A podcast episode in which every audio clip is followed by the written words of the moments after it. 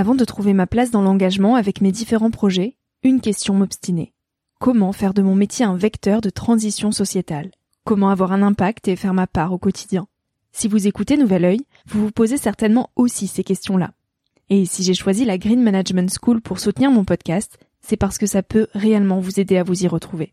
Se former au métier de la transition écologique, ce n'était pas si accessible il y a quelques années, mais ça l'est aujourd'hui. Ça l'est tellement que l'on ne sait plus qui croire, quelle formation entreprendre, ni ce que ça vaut. Alors j'ai fait les recherches pour vous, et j'ai trouvé l'école que j'aurais tant aimé faire il y a quelques années, quand j'étais paumée. Des cours approfondis sur le climat, la biodiversité, l'agronomie, la géopolitique, mais aussi sur les modèles économiques vertueux, le tout dispensé par des spécialistes et des personnalités inspirantes. Créer un autre lendemain que celui qui s'annonce, c'est leur mantra, et derrière cette idée, la mission de Green Management School est de former de nouveaux managers capables de transformer les entreprises et les organisations de l'intérieur. Toutes les informations sont en description. Merci à Green Management School de croire en nouvel œil en soutenant cette saison de podcast. Tout de suite, place à un nouvel épisode. Cet épisode est un extrait du podcast publié lundi dernier. Il est à écouter et à réécouter quand la motivation ou le sourire te manqueront. Ce mini-épisode pourra remplacer Instagram pendant ta pause de 10 minutes, se retrouver dans tes oreilles avant de t'endormir ou à ton réveil pour commencer ta journée dans la joie.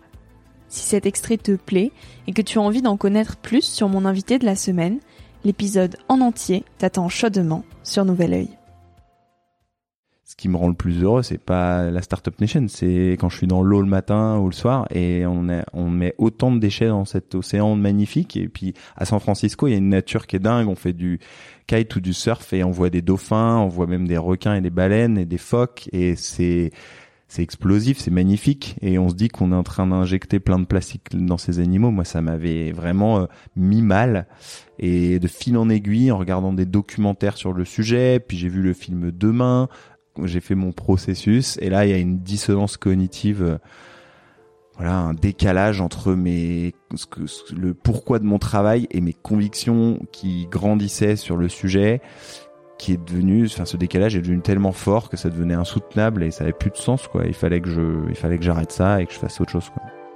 C'est juste la magie absolue euh, c'est hyper important pour mon équilibre.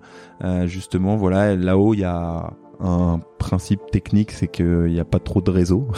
Donc forcément, je suis obligé de décrocher euh, des téléphones, des réseaux sociaux, de cette addiction-là qui est quand même assez présente, hein, faut pas se leurrer.